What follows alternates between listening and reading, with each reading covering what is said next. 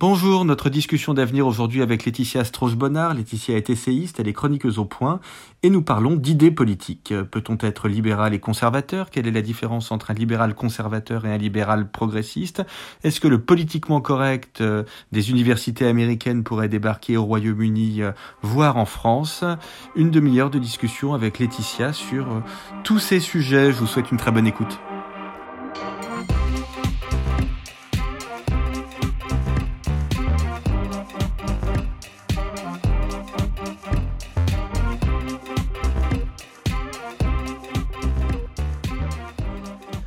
Bien, bonjour à tous. Euh, je suis ravi de retrouver aujourd'hui euh, Laetitia Strauss-Bonnard. Laetitia, bien évidemment, euh, est essayiste, elle est éditorialiste pour Le Point.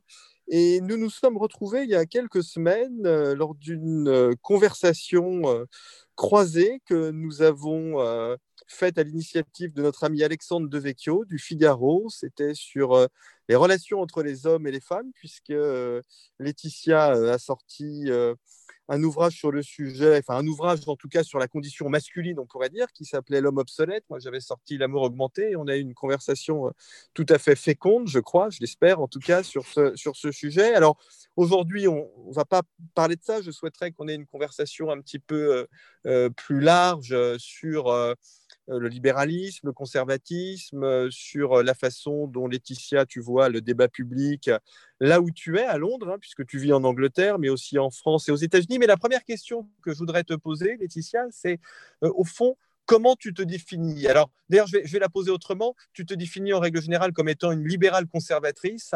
Moi, je me définis comme un libéral progressiste. Quelle est la différence?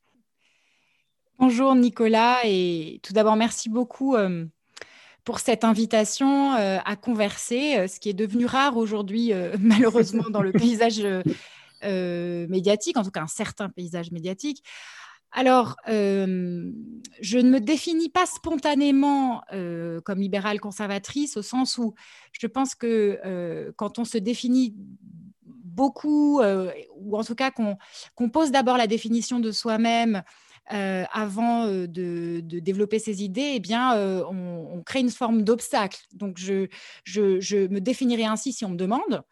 Et puis, si les gens me définissent ainsi, ça me convient tout à fait. Voilà, en effet, euh, je, je, pense appartenir à cette grande école de, de pensée euh, euh, qui s'appelle libéralisme conservateur ou conservatisme libéral. On pourrait aussi discuter de l'ordre des, termes. Tu, es une spécialiste de Burke, hein, notamment. Alors, bon, spécialiste, je me dis toujours que c'est un peu exagéré parce que je pense qu'il y a des gens qui ont qui ont certainement lu euh, peut-être tous les textes de Burke, ce qui n'est pas mon cas. Euh, euh, mais c'est vrai que je connais bien sa pensée, je pense, par rapport à, à d'autres penseurs français qui ne connaissent pas très bien Burke. Finalement, Edmund Burke, donc je rappelle rapidement, c'était un, un, parlementaire et un, et un philosophe euh, britannique, et il est, il est, très connu parce qu'il s'en est pris euh, à la France d'une façon assez violente dans un essai de 1790 qui s'appelle euh, Réflexion sur la Révolution de France. Où, un eh essai anti-révolutionnaire, on peut dire. Tout à fait. Il fustigeait la Révolution française parce qu'il estimait que c'était un acte de rupture brutale vis-à-vis -vis de la tradition de la France, vis-à-vis euh, d'un développement centenaire qui aurait peut-être pu aboutir à des réformes, et des réformes euh, même démocratiques, hein, même si le, terme n'était pas forcément employé, mais ça, signifiait ça, euh, alors que la, la Révolution, finalement, c'était une, table rase, et ce qu'il critiquait aussi, c'était eh bien, finalement la vision centralisatrice et top-down, donc du haut vers le bas de la réforme. une réforme qui était finalement imposée par des, intellectuels, hein, même si le, terme n'était pas employé spécifiquement, mais c'est ça que ça voulait dire, des, leaders d'opinion et, des leaders politiques qui imposaient les choses depuis le haut. Et alors, j'ai été passionnée par ce texte quand je l'ai mhm. découvert, d'ailleurs assez tard. C'est un petit texte hein, d'ailleurs, hein, que, que, que, tout le monde peut lire, hein, que tout le monde peut se procurer et, lire. Tout à fait. Et, euh, j'étais, fascinée, je me suis rendu compte que c'était, c'était ça ma vision de la politique, c'est-à-dire euh, la vision de, Burke, qui était que finalement, euh, il y avait quelque chose d'organique dans les rapports sociaux et que c'était comme ça en fait que les sociétés évoluaient. Et c'était pas en imposant trop tôt en fait, ou de la mauvaise manière euh, des réformes ou des, ou des changements. Donc le libéralisme conservateur, pour en venir à, ta question, pour moi, euh, c'est ça. Alors pourquoi on garde le mot libéral? Bah, Parce que déjà, Burke, c'était un libéral. Mmh euh, il, faisait partie des Whigs, euh, qui veut dire libéral, par opposition aux Tories, qui sont les conservateurs euh, aujourd'hui en Grande-Bretagne. Mm.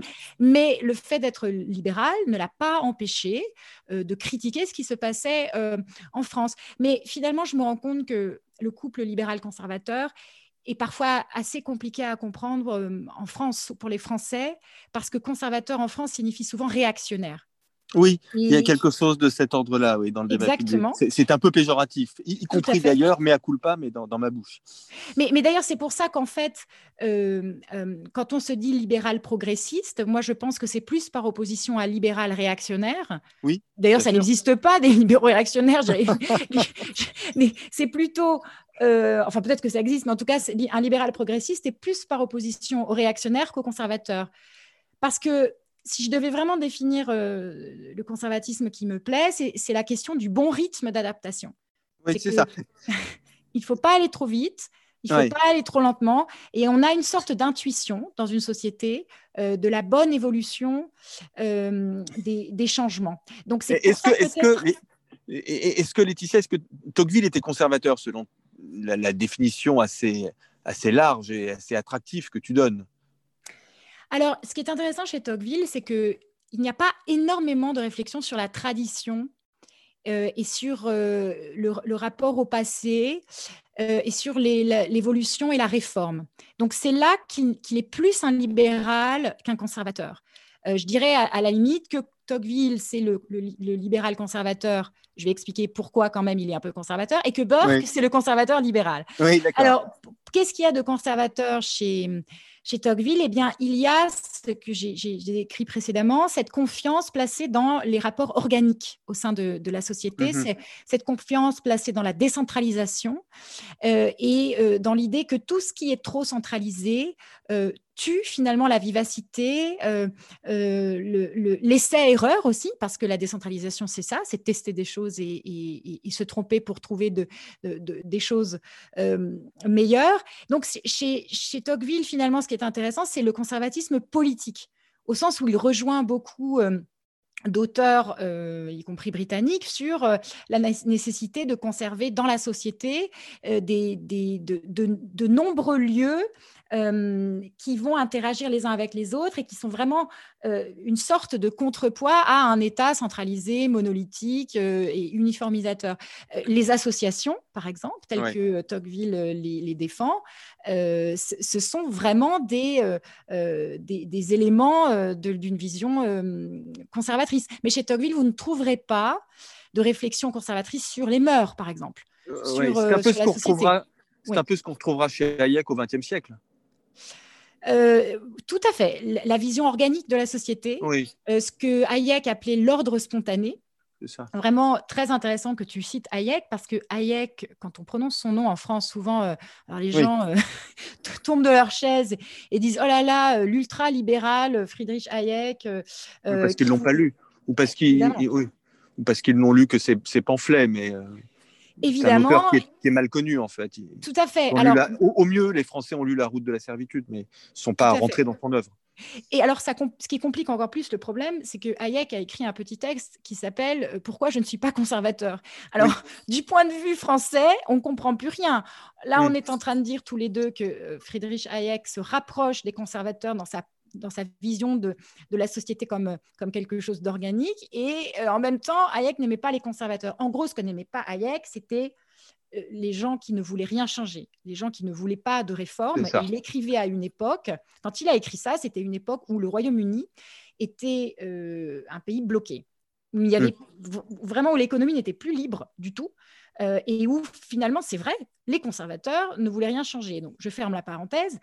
Chez Hayek, il y a toute une réflexion sur la, façon dont l'ordre, ce qu'on appelle l'ordre, se, produit finalement par les interactions entre les individus parce que grâce aux informations dont ils disposent, eh bien, ils s'organisent les uns euh, par rapport aux autres. Et ça marche beaucoup mieux que mm. si on a une sorte de, léviathan surpuissant qui dit, qui organise la société. Alors, pour Hayek, et ça tu connais certainement mieux que moi, euh, un vecteur très important de l'information, c'est le prix, le prix des biens. Bien sûr, une réflexion sur le marché.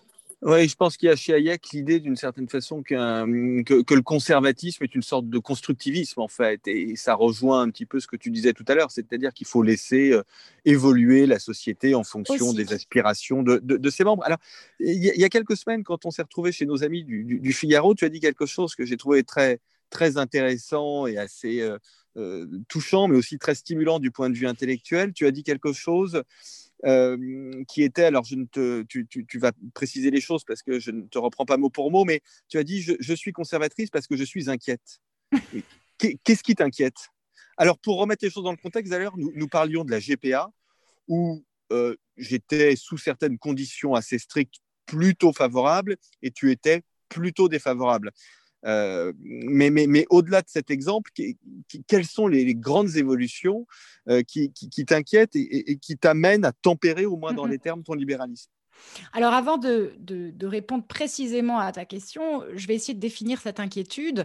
Mmh L'inquiétude euh, du, conservateur, je pense, vient du fait qu'il il se dit que le monde ne va pas trop mal. je parle du monde dans lequel nous on vit. Hein, et que vouloir le changer pourrait apporter plus de mal que de bien. Donc c'est une espèce de principe de précaution euh, euh, morale. et, et c'est ça l'inquiétude. C'est de, de se demander pourquoi il faut changer des choses qui sont à peu près correct et surtout qui fonctionne à peu près selon le principe que j'ai euh, défini, qui est euh, le, principe organique. Euh, parce que parfois, même si les choses sont un peu imparfaites, elles, restent un peu équilibrées. Et même les choses imparfaites, parfois, sont imparfaites pour certaines raisons. et vouloir intervenir trop dans ces choses peut en fait les, euh, les bouleverser et, les, euh, et rendre la situation pire euh, qu'elle n'est. Donc l'inquiétude, c'est d'abord ça, avant d'être une inquiétude sur un objet particulier, c'est une sorte de, de, de, rapport au monde élémentaire qui vient aussi d'une autre raison qui est la confiance dans le passé. Cette idée que si euh, on respecte un certain nombre de, traditions, ou plutôt d'habitudes, euh, si on vit d'une façon qui ne diffère pas vraiment euh, des gens qui nous ont précédés, si on lit des livres qui sont vieux parfois de plusieurs siècles, mais qu'on y trouve quand mmh même de la sagesse, eh bien c'est que en leur temps déjà toutes ces choses avaient de la valeur, mais que au-delà, le fait qu'elles aient traversé l'épreuve du temps, elles aient passé l'épreuve du temps, rend ces choses encore plus importantes. Euh, parce que finalement, elles se sont distinguées des autres. C'est comme s'il y avait une espèce de sélection naturelle, euh, là une sélection culturelle. Toutes les choses qui subsistent aujourd'hui ont, à mon avis, par définition, plus de valeur parce qu'elles ont passé l'épreuve du temps. Euh, et, je pense que peut-être que tout le monde n'est pas d'accord avec moi sur l'assertion générale, mais je suis sûre mmh que tous ceux qui nous écoutent pourraient trouver des exemples dans leur vie où, en effet, oui, ils font des choses parce qu'on les, a, on les a faites avant, où ils lisent des livres qu'ils trouvent excellents et qu'ils les lisent parce qu'ils étaient excellents avant aussi. Donc, c'est ça aussi mon inquiétude. C'est cette euh, arrogance, c'est cette inquiétude face à une forme d'arrogance qui consisterait à dire Ah, mais maintenant, on sait mieux faire qu'hier, euh, on saura mieux faire demain. Voilà. Alors, ensuite, aujourd'hui, euh, puisque l'inquiétude, en effet, c'est pas seulement un, sentiment abstrait. une idée, oui, c'est ça. Elle s'applique à, certains, tu nous dises. certains objets.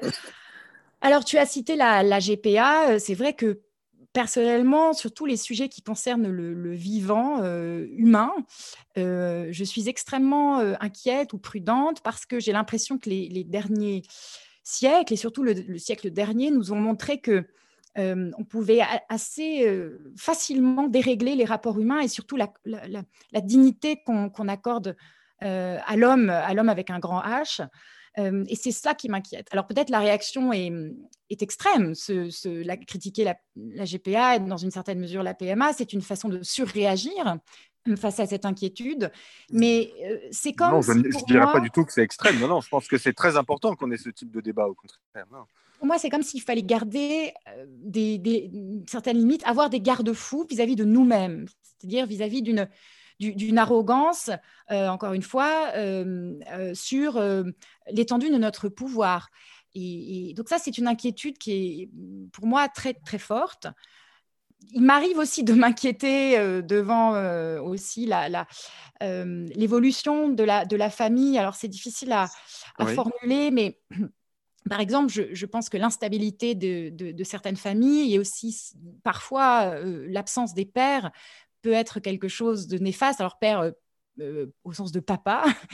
Euh, et, ça, c'est aussi quelque chose qui provoque mon inquiétude. Encore une fois, pas parce que euh, ça me pose un problème moral, mais c'est mmh. parce que je pense qu'il y a certaines façons de vivre qui avaient, qui avaient du sens et qui en ont encore et qu'on a tendance à considérer comme inutiles, ringardes et qu'elles n'apportent pas grand-chose. Alors, je pense qu'elles apportent des, des choses. sur d'autres sujets plus politiques, oui j'ai, euh, disons, un, très fort attachement euh, à l'état de droit et aux institutions qui le protègent. Et je pense que c'est aussi ce qui, ce, qui, ce qui, permet aux libéraux et aux conservateurs de se rejoindre. Absolument. Et, là aussi, notre, passion pour la notre passion pour la démocratie libérale, au fond. Tout à fait. Et là, forcément, j'ai une forme d'inquiétude parce que j'ai l'impression que aujourd'hui, euh, on est un petit peu perdu, on, est dans une forme de panique. Alors, euh, euh, on l'a vu, enfin surtout on le voit depuis plusieurs années. Alors, c'est un peu la tarte à la crème, mais je suis quand même un petit peu obligée d'en parler. L'emprise des réseaux sociaux, leur pouvoir, je trouve, dérègle un petit peu les rapports humains et donne l'impression qu'on pourrait, par exemple, dans certains cas, se passer de la justice. Euh, du temps de la justice, de la prudence, du recul qu'apporte la justice. Et ça, c'est quelque chose qui m'inquiète énormément euh, parce que j'ai horreur, en fait, euh, des chasses à l'homme. Et, si je devais vraiment nommer ce qui m'inquiète le plus en ce moment, c'est ça. D'accord. Est-ce que tu, nous, nous, penses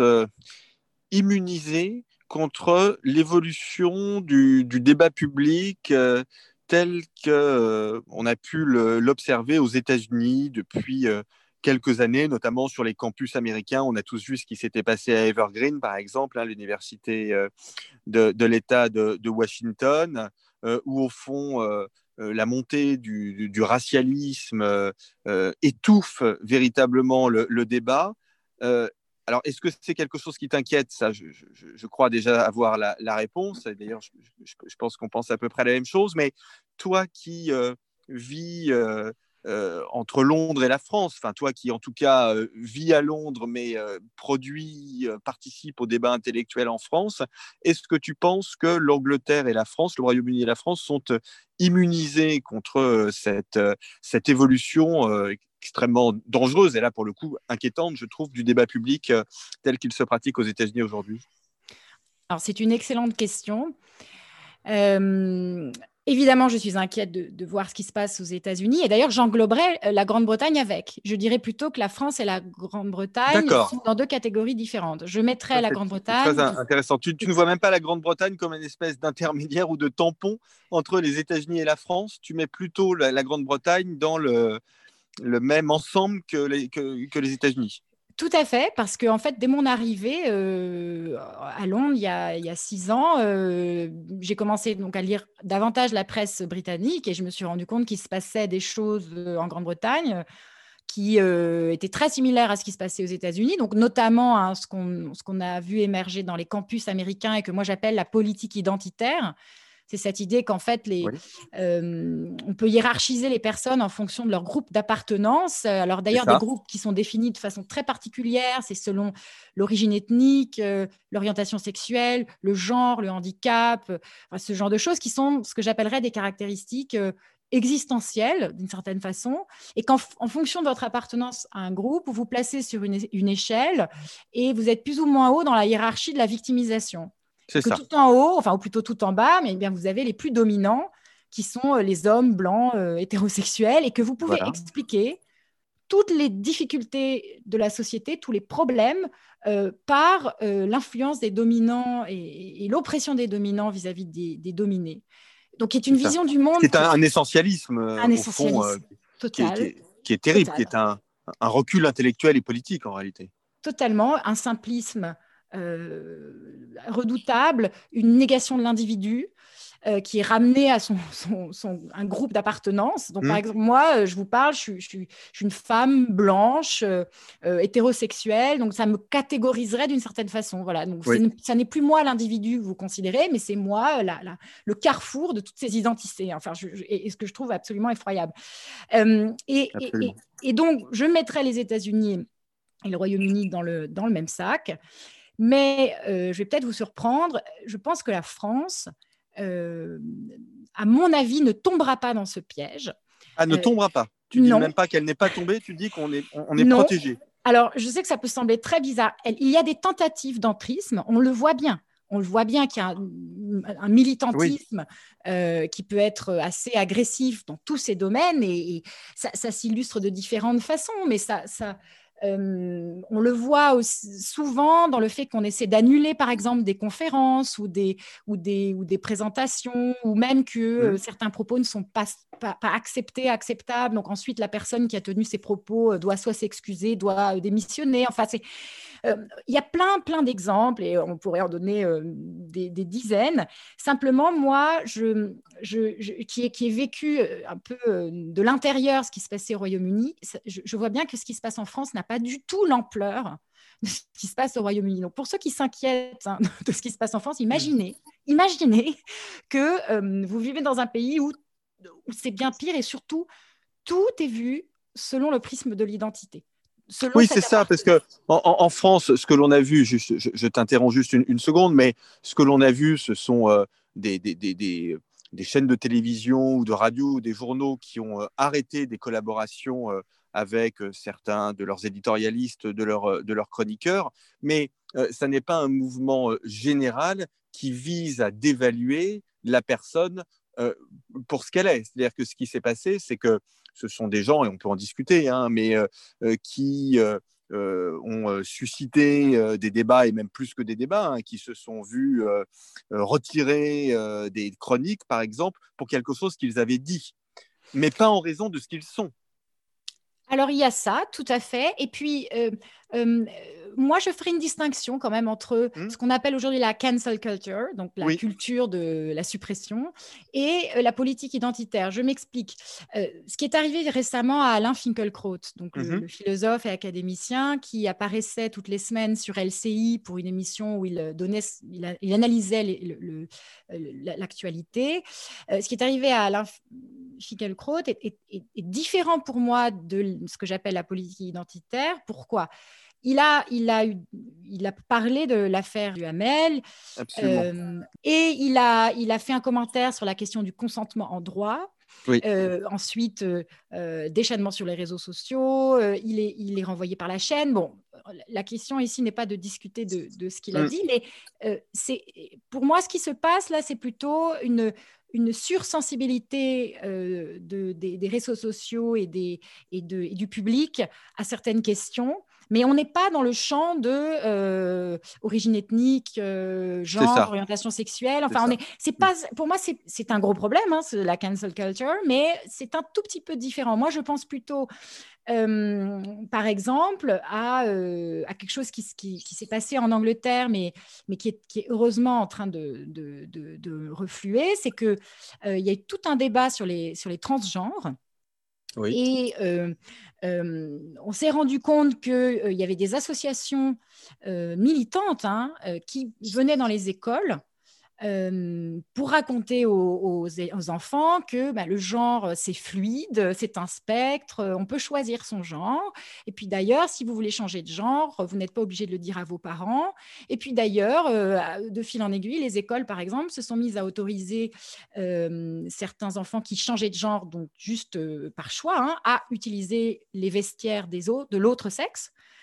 sans que les parents soient informés. Alors, ça paraît peut-être un peu anecdotique tout ça, mais mettez-vous à la place de parents euh, qui voient leur enfant euh, changer, euh, qui, ensuite, ou alors leur enfant qui est exposé à ce qui se passe dans, ces écoles sans le savoir. Enfin, euh, c'est quelque chose qui a, qui a complètement alarmé euh, beaucoup de parents en Grande-Bretagne. Et moi, je ne vois pas du tout l'équivalent euh, en France. Le, seul équivalent que je vois, c'est l'ABCD de l'égalité de Najat Vallaud-Belkacem. Alors, c'était sous François Hollande. mais justement, l'ABCD de l'égalité, ce qui est intéressant, c'est que ça partait du principe que les garçons et les filles existaient. Puisque hmm. l'idée, c'était que de dire aux filles, vous pouvez, vous pouvez faire des, des métiers de garçons.